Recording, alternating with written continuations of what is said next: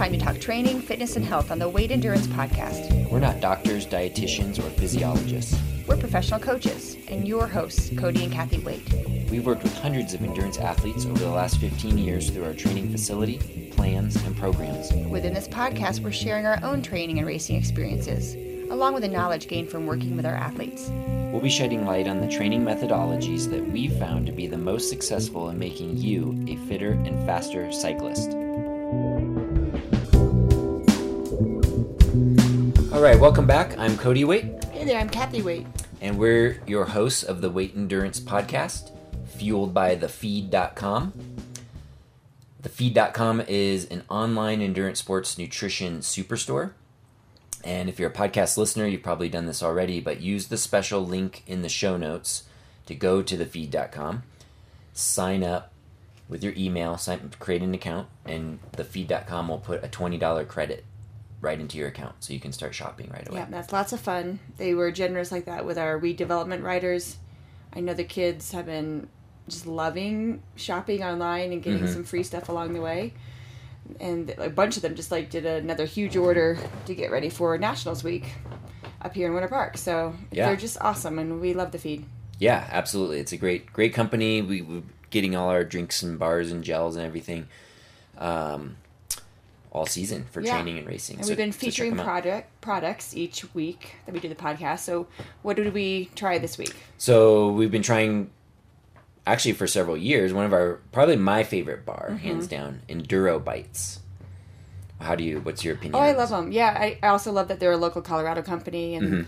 The guy who Brian. started Brian, Yeah. he's gosh, he's been at like races for years that we've been at in his tent. You know, chopping up the bars with toothpicks, trying them, and they're delicious. Yeah, it was truly like a grassroots company, and now Mm-hmm. I think they're very, very well established in the endurance sports nutrition, Yeah. um, you know, field, and I, I think they stand out above the rest for me for a couple reasons. One, I do enjoy the the taste and texture, but they they're a fig based bar, so if you're not a huge fan of figs, you may or may not care for them. But they are fig based. What I like about the fig base is they're very dense and com- compact, so they fit in your jersey really well and they don't break apart. That's Yeah. a big one for me. And then the other thing is they use really good ingredients. There's no processed vegetable oil. They use coconut oil, which is somewhat unusual in the energy bar market. Um, and then just the ingredient list itself is pretty short and simple. You know, they have four flavors. I think they've nailed every single one of them. Um, I can't say enough about them. No, you love them, and I think like practically they work well on rides because the package opens yes. quite easily. Yeah. and you just slip out one of the two square shaped chunks and Mm-hmm. you can just eat one at a time and throw it back in your pocket and grab the other one out if you need it That's a great but it's like handy and practical which i love Yeah. um, and like you said the flavor is really great Yeah, so check them out. We'll put a, a link in the show notes for a 10% off code at thefeed.com specifically for Enduro, Enduro Bites. So you can go check them out. Um, give them a try yourself. Um, cool. Well, we're on to episode 79 of the podcast. This episode, we're going to talk specifically about race prep workouts, being that it is getting close to, if you're not already there, to tapering. Like your big event is right around the corner um, when you know you've been maybe training all spring, all summer, building up fitness, and with what we typically prescribe is about two weeks to go before your big event is when you want to start tapering, and we're going to talk specifically about how to do that in this Why this and how. why and how to do that. yeah Yeah, and we are both sort of doing that right now are you typical are you actually tapering since you are even though you're going to race nationals you're going to be racing leadville would you call this a taper it's like a, a, a mini taper. you're doing a mini taper It's kind of the whole season for me has been sort of discombobulated, but yeah, Yeah. it's it's essentially a mini taper um, for cross country mountain bike national championships, which is next week Mm-hmm. in Winter Park, Colorado, and then it's like three weeks. I think after that is Leadville. okay Yeah, But I would be in a true taper. You're like in a mini taper. right. Okay. Because I did uh, a really big, probably the one of the biggest rides of my summer two days ago. Right. which would be how many it was only like a week before the nationals race so Yeah, right. you wouldn't normally do a you know Okay. five hour six hour ride a week out from your a cross country That makes sense. So, Okay, well, we'll get more in the nitty Yeah. gritty when we get in there, but I just it just dawned on me like, wait, are you actually tapering? um, okay, but what have we been up to, Cody? Waite, Uh, well, we've been getting some training in, Mm-hmm. and we actually got to race. We both raced the lead the Lifetime Series uh, Leadville Silver Rush 50. So it's a big 50 miler in Leadville, not on the Leadville course. It's kind of like the other side of town, different kind of mountains. Arguably harder, like steeper, rockier terrain than Mm-hmm. than Leadville. Um, but it is a Leadville qualifier, and to cut to the chase, I did qualify for Leadville, which was great. And um, you got a lottery slot, but yes, declined but it. I will be not doing it. Because Leadville's not really your jam. But back to the race. well, I'm I not sure Silver Rush is my jam. yeah, you, you had a tough day up. Well, we all had a tough day. Here's what's tough race. funny is I this was the second time t- tackling this race. Mm-hmm. The first time we both did it. No, the first time I did it was in 2018. Okay. So I went back into Training Peaks and I pulled it up. Just to, number one, like give myself an idea of how long I'd be out there. I'm really glad I looked because I thought I had done the race in four hours and 46 minutes back in 2018. Mm. Right. It was 521. Okay. So I would have been like beating myself up on the course if I had not double checked. Yeah. Okay, so then I looked at my notes of the race and it said, I really like this course! Exclamation point. Mm, okay, so you had a good race in 2018. I did. I was second overall. I remember Julie Dibens, who's um, gosh, she's amazing. I don't know if she still even races anymore, but she had years and years of like a very successful professional triathlon career. Um, she beat me by 35 minutes, which on paper sounds terrible, but I was thrilled with it. I was like, I got second to Julie Dib- Dibens. Whoop Yeah. whoop.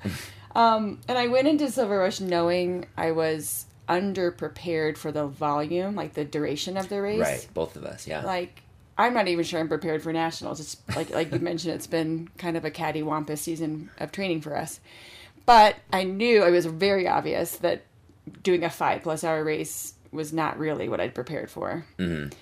Um, but I, I, I went into thinking I like the course. Well, I didn't really feel that way while I was doing the race, but just had to sort of struggle through. I did not remember so many hike a bike sections. yeah. Did you? Steep. Did you? I mean, I remember like one. There were like four for There- me. Yeah.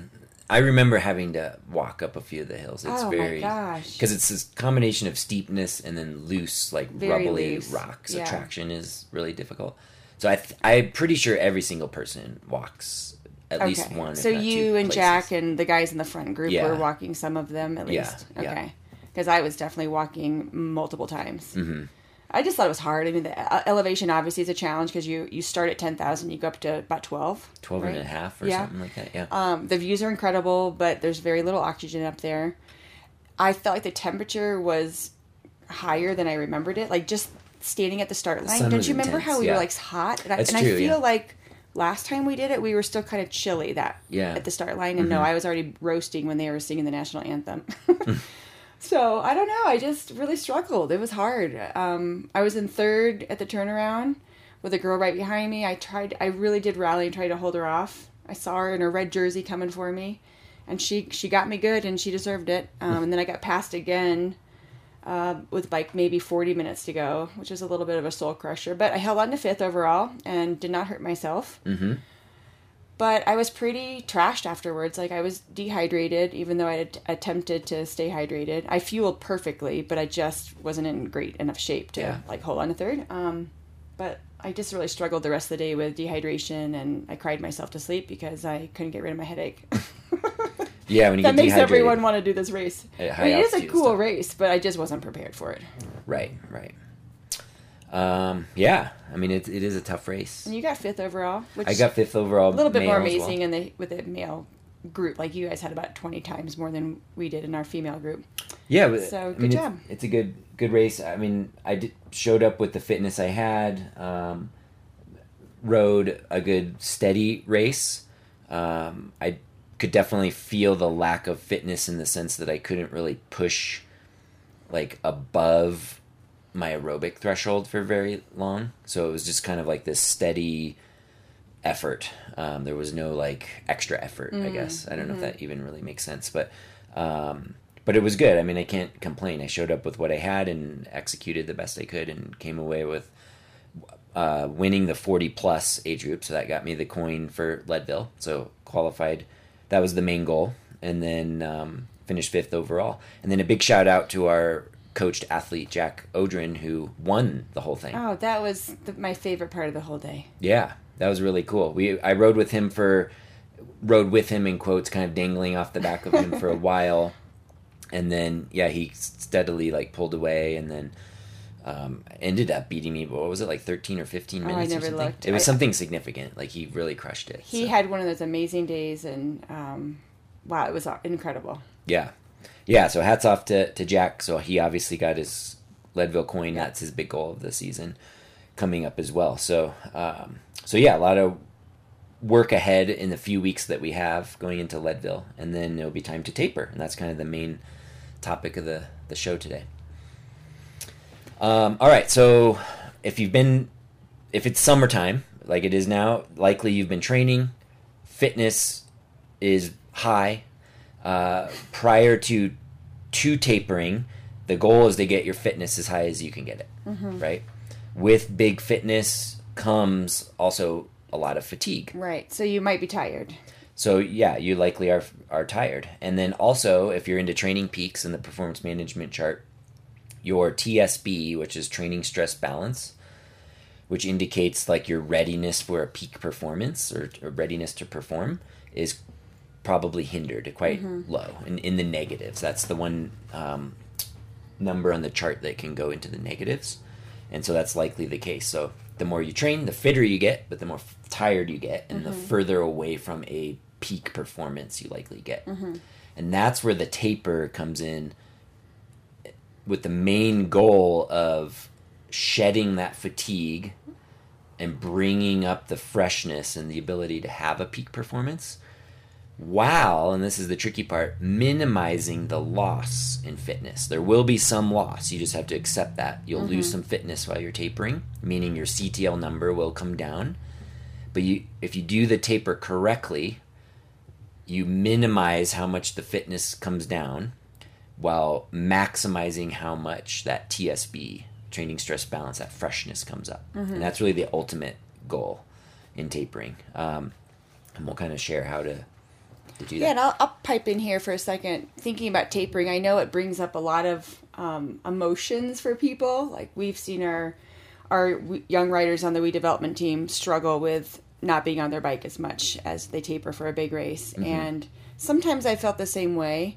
Then sometimes I've really embraced it. Like I am tired. I'm I'm just kind of tired of doing a workout every day. It's mm-hmm. you know not just like physically tired, but like mentally drained from like gear up for it, pack all my stuff, like go Right. suffer in the heat or whatever it is. Right. So all I'm saying is like let's try to embrace it as like a really important part of the big picture. Like maybe it's just what you need that you need to like rest your mind and you you do need to rest your body even if mm-hmm. you like you're feeling strong. Like it the goal is to get you to race day feeling like so pumped and charged and ready Right. to tackle that course. Yeah, exactly. And if your training plan is, you know, well designed, and you put that effort into those final two or three or four weeks of really building the fitness mm-hmm. high, then you can definitely accept the taper two weeks, mm-hmm. that tapering, as part of the plan, and get to the point where like that final week, hopefully, if done right, is like a super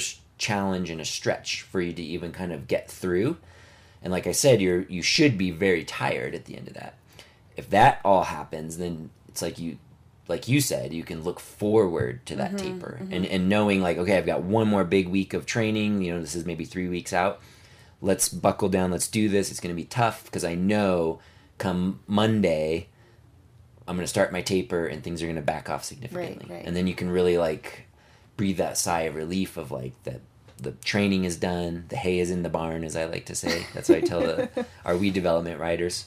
Um, and that work is done, and now you can like, you know, decompress and enjoy the lighter workouts rather than like stress about, Right. oh, I'm not training enough, I'm losing Right. fitness, uh, you know, and freaking out. So, So how would you define tapering in a nutshell?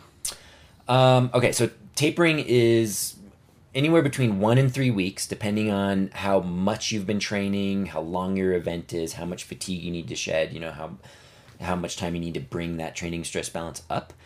We have found that two weeks is kind of like just about perfect in most scenarios. Okay. You may need a little more, and maybe sometimes a little less. Um, of decreasing both your training load and then also reducing your training intensity. You're always going to maintain some training intensity. That would be the difference of if you instead of tapering, if you took a rest week or a recovery week, perhaps, where you drop training load, training volume, and also training intensity. And what happens with that is you do get rested, and if you did that instead of tapering, your training stress balance would go up, like your freshness and that fatigue would come down.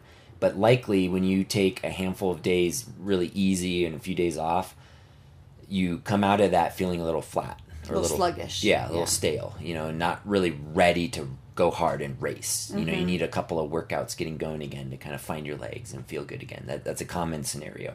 Yeah, when I was growing up, I was a runner, and I didn't have a coach that had a lot of knowledge of how to do this the in the best way. Mm-hmm. And as we went towards a big meet, it was just rest, rest, rest. Like I don't remember any sort of sharpening workouts or Yeah. you know bits of intensity. So working with you over the past 10 years has been such like a mind shift for me and i still sometimes go are you sure we should do this i, I mean i say that in my head and i don't say it out loud to you because growing up we just rested before track meets or cross country meets Right, right.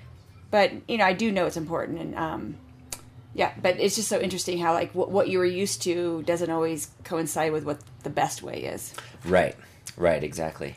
Yeah, and it's kind of like having trust in the the process too, mm-hmm. because it, it can be counterintuitive on both ends. You know, oh, I'm doing not enough or resting too much. Oh, I'm going to lose my fitness. I'm going to be slow come race day. Or, oh, you want me to do these, you know, intervals? You know, the day before my race. Well, yeah, we do quote intervals, but those have a they're very short. They have a very specific purpose of priming you and uh, opening up your legs and your lungs and your cardiovascular system to race. and reminding your brain that this is what you're going to do the next day Great point. Yeah, yeah, like and don't be afraid of the pain you will feel these these painful moments tomorrow but you can do it right, exactly.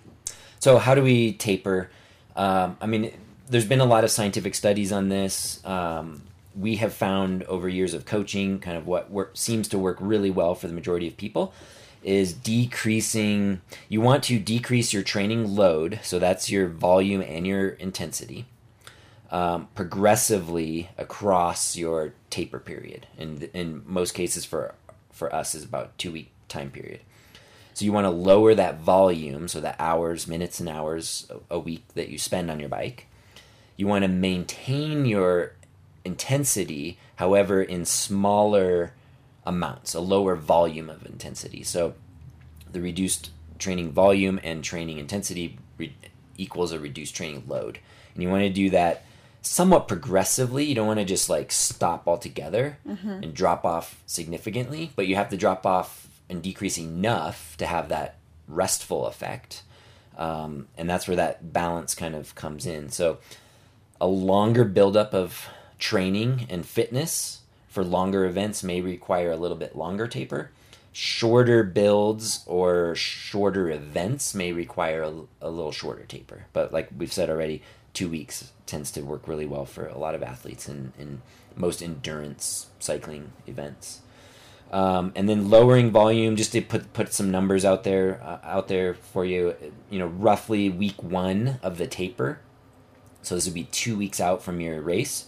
You might drop your your load by about forty percent compared to your previous week or two, like biggest weeks.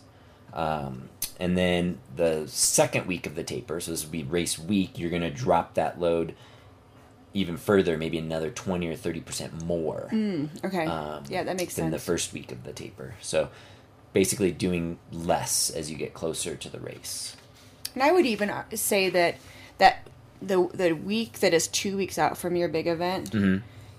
if on paper or like on your Training Peaks calendar, it's built out to be forty percent less, but you're feeling kind of tired, you can always reduce Yeah, it some good more. point, good point. Because everybody's different, and we've like oh, I had some really good conversations with kids in the team who are um, starting to arrive from out of out of the state Mm-hmm. from all over the country and they some of them have been fortunate enough to come to colorado for altitude um, adjustment, you know, much earlier, and, and we were learning that some of them like need more rest than others, and like they've learned that about themselves already at age 17, which I think is really cool. So you can have this perfect thing on on your Training Peaks calendar, but just always listen to your body, and it's like you're feeling super sluggish or super tired one day. Uh, it's always better to err on the side of doing a little bit less so For you sure. can get that freshness for your race. Right. And really avoid the temptation of like, oh, I feel pretty good. I should oh do yeah, a little yeah, bit yeah. more. don't Definitely do not there's do more. There's no flip side to the coin. Like yeah. don't do more, but you can do less. Right. No, that that is definitely good uh, good advice for sure. All right, so how do we do our taper? Mm-hmm. Uh, we use the terminology race prep workouts, and these are typically three, sometimes four workouts over the span of the two weeks leading up to your A race, uh, very specific intervals. Um, again, just like we said, decreasing in total ride time, volume, but also the amount of the intensity or intervals within the workout as well. But again, it's really critical to keep some intensity in there to quote unquote sharpen the sword. Um, so your legs don't go flat, and then you know think of it as like you're preparing to go to battle. Let's sharpen the sword and um, get ready to do that. So um, in our training progressions, if you've listened to our podcast or trained with us, you kind you know we like to train by energy systems, and we assign specific power durations to those energy systems. So we keep the same thing going in the race prep workouts. So the intervals we prescribe will be X number of minutes or seconds at your various energy system power demands that you've been training throughout your whole training build. But instead of doing relatively large amounts like you would in a training buildup to create the stress required to adapt and get fitter, you're going to do very small. Um, the most you'd ever do is about half of what you might do in a workout, you know, weeks prior. And as we get closer and closer to the race, it's going to get way down to like one eighth or so of what you would actually be doing in versus a workout. Um, so it drops down quite a bit. Um, so yeah, in our race prep, we address each energy system in the same workout, just at that reduce level of volume. So an example is in training, if we're training our 32 minute power, which would align with the upper end of our anaerobic threshold. Um, and we talked about this, I think, in our last podcast as a key workout in those final uh, weeks of training, is that four by eight work interval session, four by eight at your 32 minute power. So it's a tough anaerobic threshold kind of interval. In our race prep workout, you'll train the same 32 minute power, but the intervals instead of being eight minutes long is they'll be they'll be four minutes mm-hmm. long. Okay, so half of what you would normally do. And early on in the taper, you might do as many, possibly as four. So four times four minutes. So again, that's about half of what you would do in training at the highest level, four by eight minutes. And then as the workouts progress through the taper, we'll have you do three times four minutes at 32 minute power. And then a few days later, maybe two times four minutes at 32 minute power. And then the day before the race, one times four minute at 32 minute power. And we'll also include some other energy system targets in there as well. It's not like you just do the one interval. But that's just an example of how we break it up and decrease that load uh, as we go across that taper. Does that make so we yeah well it makes sense to me but just to Okay. reiter- reiterate in a different way t- our typical pattern for prescribing workouts would be you are holding a power target for like a fourth of what your max would be so For that energy for that system, energy yeah. system like uh, you were talking about 32 minute power we are not going to go hold one by 32 minutes right. that would be a max effort save that energy and emotional commitment to a race Right. so in a, in a, in a workout we would divide it by four like you said but we divide it by eight so instead of dividing by four we divide by eight for the Right. race prep workouts which i love because it's like easy math and it's like the same pattern we've always done so you don't have to memorize new numbers like i know Right. what my 32 minute power is i have it in my head i know what my 16 minute power is my 8 minute power my 4 minute like everyone is smart enough to like remember that and then you just hold it for much less time Mm-hmm. Yeah. and it's just kind of simple and sweet and you definitely feel like you're putting some good power out but Mm-hmm. it's not that painful because it's so much shorter than you have traditionally been training Yeah, relative to what you've been training, yeah, Right. it's quite a bit lower. And in fact, and we have to tell our riders this all the time, these race prep workouts, as you're doing the intervals, you're gonna feel like, and you can do a lot more power because like four minutes of what you could do for 32 minutes is Mm-hmm. not that hard, right? No. So, but that's in that's the whole beauty of it. It's that's the point. That's the Yeah. intention exactly. And you'll do you know maybe as many as four of those, and it'll decrease across as you get closer and closer to your race. So the idea is like you have to hit the power target and stay on it. Mm-hmm. Don't go above it because you are going to feel better and better and better as you go through the tapering process. And you're going to want to just like crush that four minute effort, but that's not the point. It's not the point. It's Save that for the race. right? Exactly. It's just to target that energy system, kind of prime the pump, so to speak, Mm-hmm. and get you feeling good and you know your power's there. And then, but you're not doing so much to stress yourself out. Because in training, Right, right. we want to do enough to apply stress to make ourselves tired.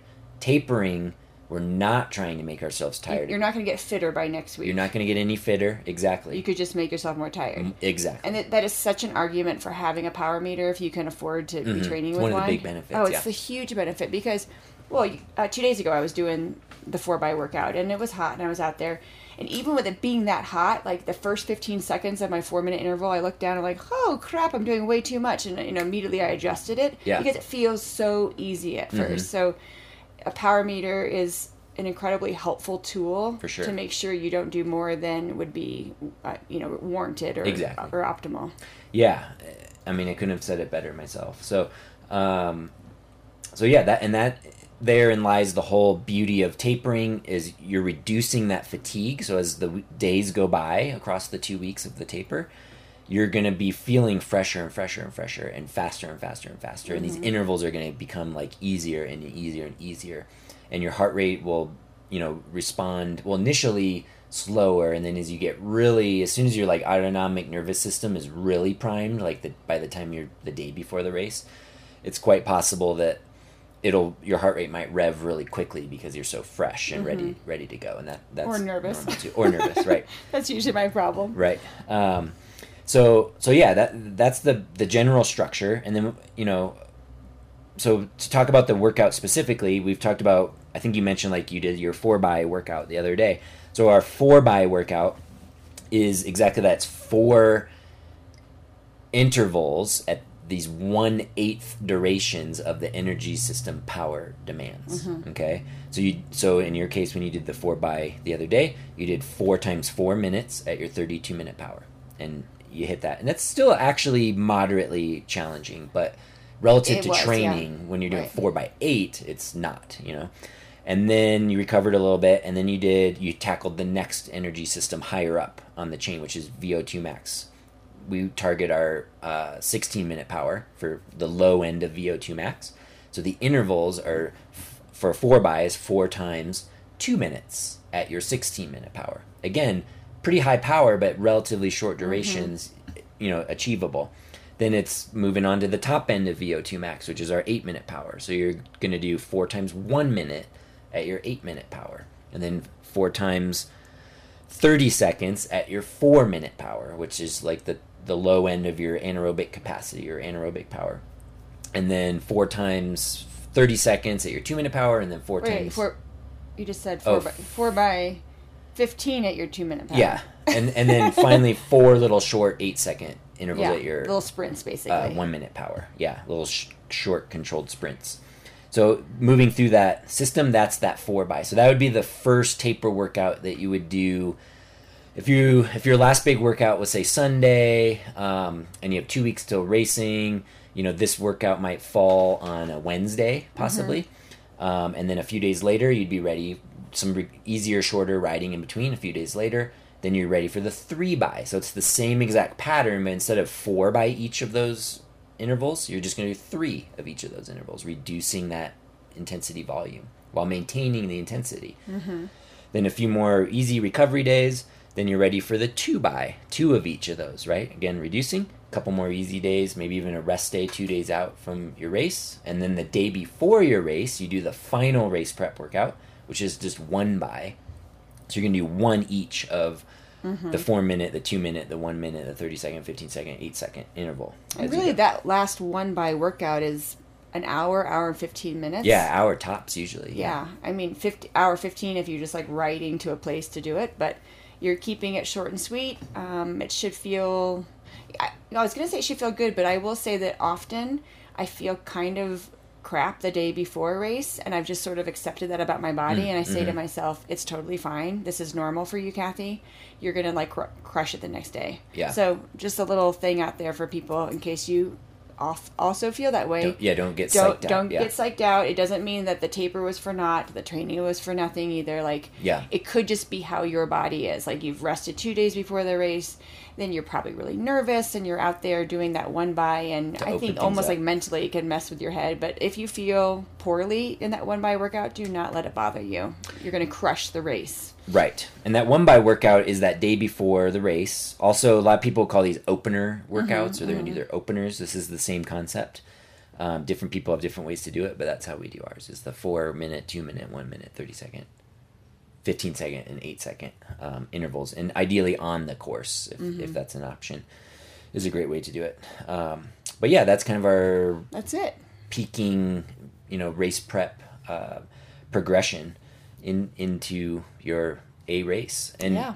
if the if you do the recovery workouts correctly in between, you're going to see you know a decline in your CTL.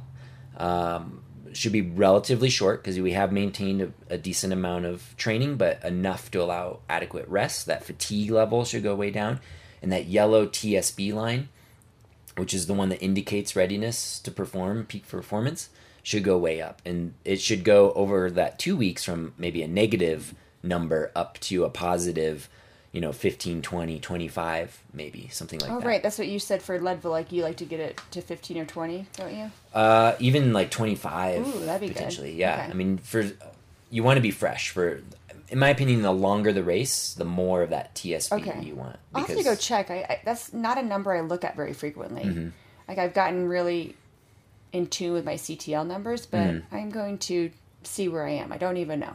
Yeah, yeah, it's a good one just to kind of keep an eye on. And an interesting thing too is like person to person is uh, the more this data you collect from season to season and between race to race, you can start to identify patterns and numbers. Like I have a pretty good idea of uh, like what I want to see, um, and uh, actually we'll talk about that here momentarily. But um, and did, did we cover everything? I feel on- like we did. Yeah. It, it, it the, honestly, it's not that complicated in our format because we like to keep workout simple. So it's the same concept of training each energy system. Mm-hmm.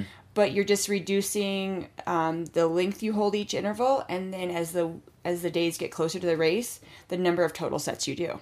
Right. And there's like for me, there's comfort in it, like having that pattern that I don't have to really think about. It's not like I Same here, Oh, what did my coach describe? Like what kind of like fancy workout is today? No, Right. it's like the same idea, and I I like that. I mean, it's routine. It's one less thing to stress about. There's already enough things to Yeah. stress about as you get closer to race. yeah, Um, like today, I'm going to go tackle the three by workout on the Winter Park race course. Um, maybe I'll just do two. I'm just going to see how I feel. I've had sort of a tiring week. I don't, I'm not quite recovered yet from Silver Rush, and Mm-hmm. but like I don't have to think about anything besides will I do two or three laps of the course because I know how to do these intervals. Right. So that's comforting. Um, but if, if people have questions, reach out. Um, I know this can be hard for some people to taper. it is in your It best is, yeah. interest.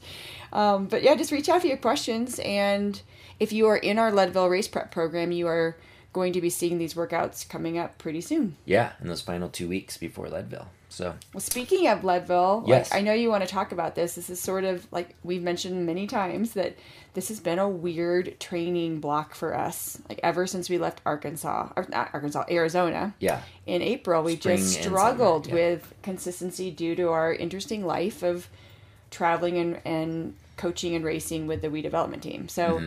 you had almost decided not to race Leadville because we have to take, or we get to take, our daughter Sophia and another rider Toby to two World Cups following this Winter Park Mm-hmm. National Championship race. But you've decided, like, I'm going to do it. I'm going to go for it. But like, Yeah. let's talk about it. What do you want to tell everyone? Yeah, so for the last several weeks, I've been hemming and hawing over like, should I do Leadville or not? Um, I mean, my training has clearly been greatly compromised this year.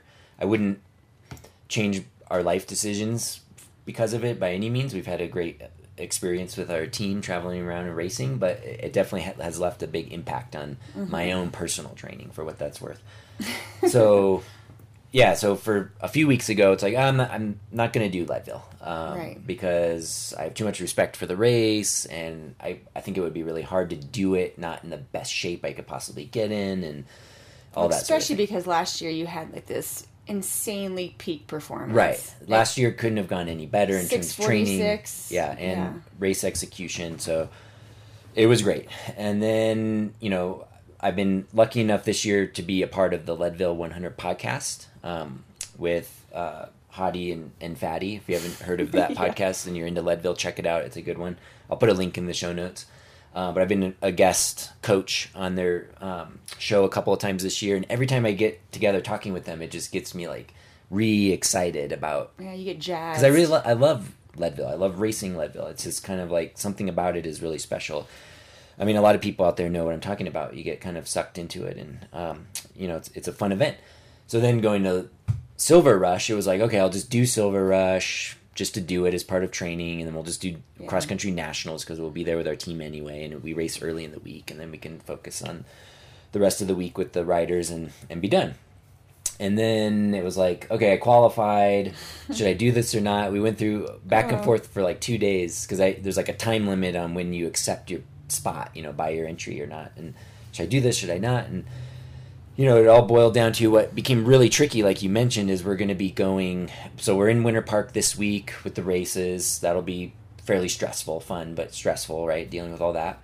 And then right after that, we go immediately to West Virginia for a World Cup for a week with two of our riders.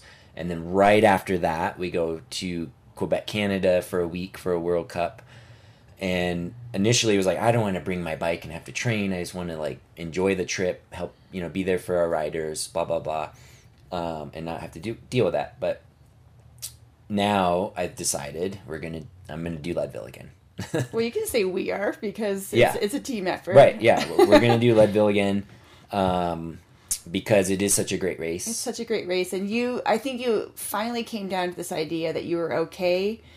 No, well, you knew you know that you could not get six forty six this year Yeah. based on how you've trained. and deep down, even if I could train as perfectly as possible again, Mm-hmm. it just is highly likely I could match Highly or unlikely. highly unlikely that I could match or beat the 646. I think that was my peak performance for it's all downhill from here. Sadly, it's all downhill from here. But you decided that there was more to it for you. Like number one, you just love Leadville, Yeah, and then number two, you were kind of a data geek, and you've you put a twist on it. You Mm-hmm. put a spin on it that this is going to be a really interesting kind of like data comparison situation. Yeah, so like, why don't you run through that? Because I think that's you know for the data nerds out there, um, it is rather interesting to crunch the numbers. Yeah, so I'm thinking of it as like this opportunity to compare and contrast the perfect season Mm-hmm. in terms of like a perfect training build up, a perfect amount of time spent at altitude, a perfect race execution, right? High level of fitness, all that kind of stuff last year, 2021.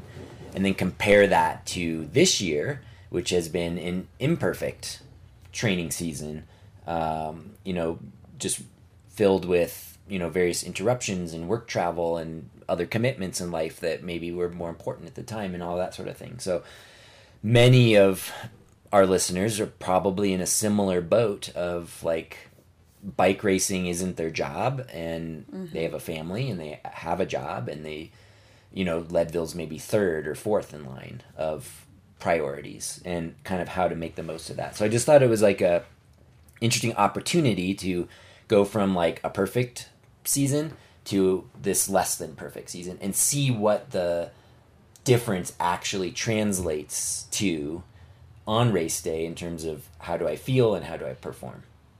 If right. that kind of makes yeah, why don't you sense. dig into some of the numbers and then we'll kind of summarize at the end. yeah, so for the the number nerds out there, Number uh, nerds, we'll geek out a little bit. So I, I dug through my training peaks from last year, kind of starting May first up through the race, and then dug through training peaks May first this year up through current, uh, being we're about three, four, th- four weeks out from the race, I think, as as of this recording, and looking at um, the numbers. So for those that are familiar with these numbers, so CTL, chronic training load, that's the fitness line um, in Training Peaks, the blue line. Last year, I got up to 113 CTL, and that was exactly two weeks before the race, before I would start my taper, like we just talked about. Um, comparing that to this year, 2022, assuming the next three weeks. Well, okay, to put in perspective, this as we speak, this coming up week is Nationals week. I won't do a lot of training because I'll be doing the race and then um, helping our team with all that kind of stuff, coaching the team here in Winter Park. Then I'll have two weeks of. Then it's three weeks till Leadville.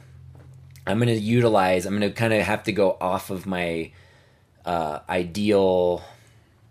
Well, I'm kind of getting in the weeds here. So I'm going to have one really good week of training Yeah. And then another week starting kind of combining some training and some tapering. Okay, like a At- hybrid week. A little bit of a hybrid. I got to be flexible here, right? Because this coming week isn't going to be particularly challenging from a training standpoint. So have to be a little flexible.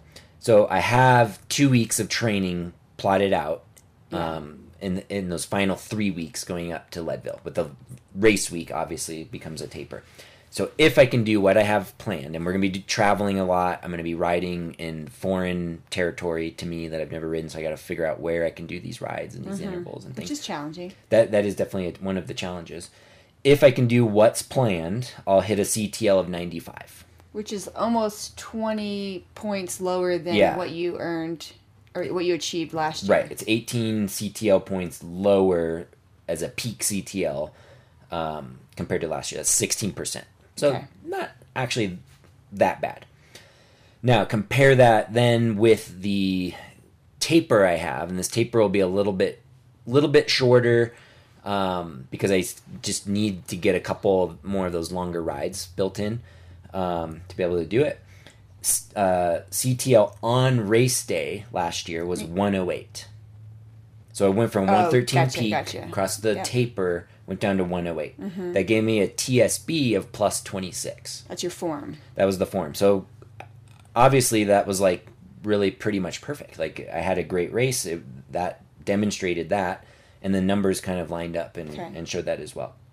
Okay, so I'll, this year, if I hit all the workouts as planned, which again will that in in and of itself will be challenging, I'll go from 95 peak down to 85 compared to last year's 108 on race day. So that's 23 CTL points lower on race day. Um, and I'll get a TSB up to 20 versus plus 20 versus plus 26. Okay. So not too bad there. And I had to finagle this. I, I actually plotted out like my training over the next four weeks. Oh gosh, you were really geeking out up here in Winter Park by yourself, Yeah, weren't to, you? to well to try to get it because my well my first thought was okay we're, we're traveling I'm gonna go Yeah. two really big weeks of training and then have one week to, of race week to like deload and taper well i'd get all the big training but then my tsb only would get to like plus five Yeah, that's not enough. so i was doing too much too close to the race so maybe i'd be quote fit i'd have a little higher ctl number but the trade-off is this lo- this Yeah. lower tsb number but i'm banking on the fact that i have over two decades of training in my legs that mm-hmm. i have that residual endurance so packing in two big weeks of training maybe isn't as important as making sure i'm well rested and recovered and getting that Especially because you're in your 40s now. and i'm in my mid 40s now Yeah. yeah so That was wise, my friend. yeah, so the so I finagled it, and it's really cool feature on Training Peaks. Like I literally went in and plotted the workouts, dragged and dropped them in the week to see how it affected mm-hmm. what my TSB would be on race day, and kind of landed on what I thought was the best combination. They gave me enough of the endurance rides, but enough of the recovery to peak. Okay. All right, then some other comparisons. So last year from May up to the race, and this year from May up to now, weekly TSS last year, I was averaging 761, which is a pretty good amount. Um, this year, 579 is the difference. That's a 24% reduction in average weekly TSS um, through this summer, basically. So clearly, I haven't been able to train as much. That is why CTL's lower. Fitness Okay. is is unarguably lower. Some other comparisons: weekly elevation across that ta- same time span. I was averaging last year twenty one thousand four hundred and forty feet of climbing each week. This year, 13,066. That's a big difference. yeah, that's a 39% reduction. Holy moly, that's the biggest number that's jumped out. Yeah, that's the biggest reduction if you're going to Okay. compare everything. Um, and that's because we were traveling so much, and a lot of the traveling was like across the Midwest.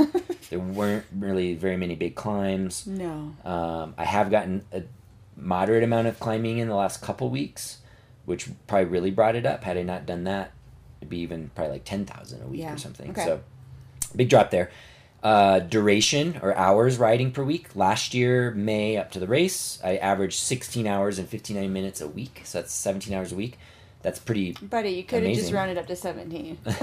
and comparing that to this year, May up to about now, averaging 12 hours and 11 minutes Okay. of riding a week. So that's a 30% reduction in Okay. time on the bike. Now, I contribute a lot of this to this is the first year where I've just decided to accept like taking days off. Mm-hmm. In years past, even la- you know last year, I rarely took a day off. Like I just liked having a recovery ride, if nothing else. yeah, you did. That's right. So I do like a strength session and then a recovery ride because that's how I have the last twenty years done training. Is like oh, I thought it was just because you wanted a coffee and a pastry. well, that's part of it. The Okay. recovery ride, yeah, exactly. But cappuccino prices are through the roof right now with everything else. It's like I can't have my coffee rides, and I can make coffee just as good at, at home with the rocket.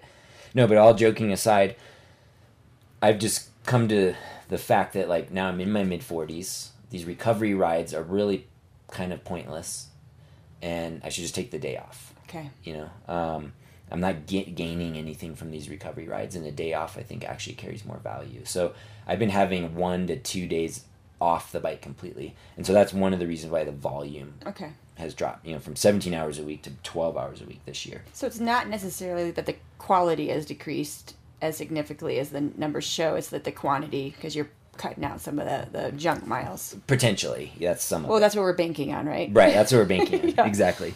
And then a few other comparisons. So, longest ride leading up to Leadville last year, uh, 127 miles. It was like seven and a half ish hours, 11,000 feet of climbing. It's like 330 TSS. Longest ride so far this year, which was actually a few days ago, um, was 85 miles in about six hours, 240 TSS, about 7,000 feet of climbing. Okay. So pretty significant reduction there. I do have a ride planned in the coming weeks when we're in West Virginia, hopefully of around seven. Actually, it'll be in Quebec, about seven hours, and that'll probably be over 100 miles plus or minus, and like a 320, 350 TSS ride. So I, hopefully, I'll get. I, I want to get that one really big long ride in Okay. um, about 12 days before the race. Um, biggest week last year training was 26 hours. And I believe that was three weeks out from the race, if I remember right. Uh, 1100 TSS, 35,000 feet of climbing, so super solid. Week, biggest week so far this summer has been 18 hours, so still a decent week for sure. 843 T- TSS and 22,000 feet of climbing. Um, and but that was probably more like an average week for me last year. That's the interesting thing. Okay. My biggest week this year was pretty darn close to my average last year, which is Okay. I mean that's pretty wild. I do have a planned week of 21 hours, a thousand TSS, and hopefully over 20,000 feet of climbing. And that'll be when we're in West Virginia. Okay. I guess Uh. I'm taking some books. Um, and then lastly, days or nights, I should say, at altitude. Okay. The changes there. So last year, I was- was lucky enough to spend a lot of days at altitude, whether it be in Winter Park or Leadville. 48 nights um, at altitude compared to this year, con- including the upcoming week where we'll be at Winter Park, which is about 9,000 feet. I'll have uh, 32 nights at altitude, which is a good amount, but that's still 34% fewer nights at altitude for that adaptation. So all those numbers together, um, you know, as a rough average, I'm looking at it as like I'm about 30% less fit going into the race Or prepared. or yeah, thirty percent less prepared Okay. potentially going into the race. Now, does that equate to thirty percent reduction in race time? We did the math. Hopefully, Yeah, I don't think it will, which is going to be the the fun part to Yeah, that would be- afterwards. taking a six forty six finish last year, and that would put me basically an eight hour forty five minutes. So it's like two hours slower. I Yeah. don't think that will be the scenario. No, I don't think you're going to be 30% slower, So um, that's the fascinating math Right. equation. And So that's the interesting thing here. what do you experiment. what do you think you might be? Well, I've been giving a lot of thought. I think if I have a great day, finishing around the seven and a half hour mark, Okay. I think I'd be really thrilled with that. Okay. Uh, my Leadville history has been 701, 711, and 646. So Mm-hmm. if I did seven and a half ish, I think I would be really, that would be an amazing day with the Okay. fitness that I have showing up on race day. But I don't think eight hours is out of the question if things, if I kind of just struggle a little bit. Because Okay, the big thing is going to be that lack of uh, elevation gain, I think, like like the muscular endurance of climbing, Mm-hmm. um, and then just those like weekly TSS Yeah. differences. Um, you know, of twenty four percent less TSS. Yeah, we were talking about this before we hit record, and I noticed that myself at, at Silver Rush that uh, I was good for a while, then I wasn't. So, like the first big climb, I I would look down at my Wahoo, and many times it was like 190 watts, 200, 180. I was like hovering around 190, Mm-hmm. and and I I was holding back. I, I felt really good at 1st Mhm. and then. That last big climb, I don't even know the name of the, the trails up there, but you're basically on a road and you feel like you're, you're never going to hit the, the downhill that goes under the power line. Yeah, And I looked down often, and it was 120 to 150 watts. Mm. I, I just run out of steam. I could Right. barely turn the pedals pedals over. yeah, and I think it's an issue of the muscular endurance. Yeah. of like the steep, hard climbing combined with elevation and, Sure, and that and I was hot. um, that really lowers like your ability to put out power. So Yeah. yeah, I mean, to compare it to Silver Rush, I actually felt really good or just I guess comfortable all day, like comfortably hard all day. Um, I was never like quote unquote suffering because I didn't feel like I had the fitness to like push to the point of like suffering. Like I couldn't get the power up. Um, but honestly, if I feel that way on across seven plus hours at Leadville, that's when I could be in that seven and a half to eight hour range. I think Okay. pretty pretty well. I think to if I if I push too hard too early, and this is probably true for anybody, it's poor pacing. You're I have that potential to kind of like really blow up and, and struggle and suffer on the way back, Right, right. and that could lead to the eight plus hour. Right, yeah. And I'm now analyzing my own Silver Rush experience, wishing that I had gone slower at the beginning. Right. It, ju- it just seemed so easy. But I had, if you have two girls pass you in the second half, you didn't pace very well. Right. And pacing is the Damn name. it. Fueling and pacing is the name of the game. I know I've got the fueling down pat, Yeah. so I don't, I'm not worried about bonking or anything. It's going to be about the challenging part will be just like running a marathon. Everyone starts a marathon way too hard Mm-hmm. because they feel great, and maybe it's slightly downhill or whatever, and then they pay for it in those final six miles. This is the same thing where For sure. I'm used to being up with those guys. That's what I think that's going to be the biggest I'm gonna have to be like, let those guys go. I'm gonna be here, which is still good, and be comfortable for majority of the race, and then hopefully the last two hours, if I'm still feeling good, then I can kind of like push Right. myself, hopefully a little bit. So Well, we will see. So we I, the grand I- experiment. The grand experiment.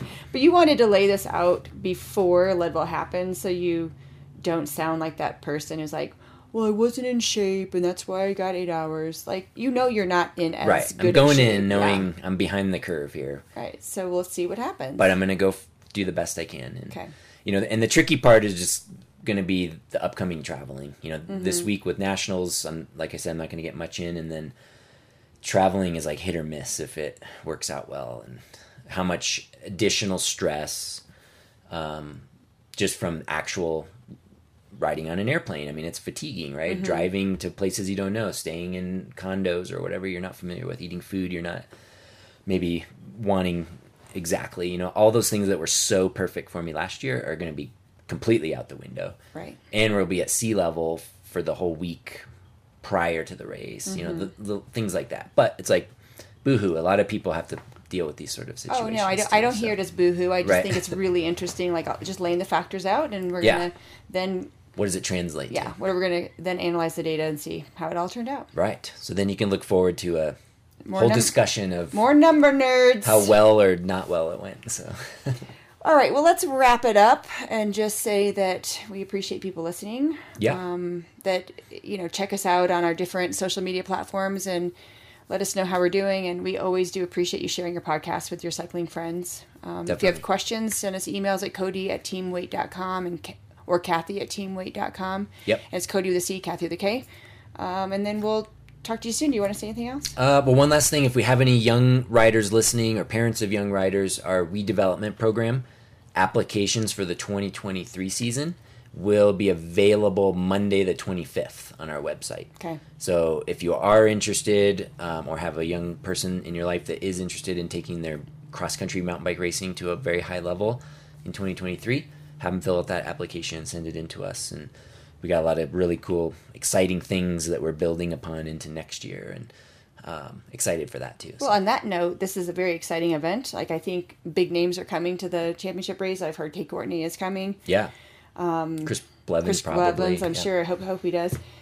We will have a team tent down in the vendor area. Cody and I will be running around. Look for Cody in his cowboy hat with his feed bandana around it. Mm-hmm. Um, I'm just like always the crazy person running around, usually up on the mountain during the races because I prefer to be up there cheering. But find us and say hello and introduce yourself, and Yeah. we love that. Absolutely. All right, well then, have a great day, and We'll talk to you um, next week, time. and we'll talk to you soon.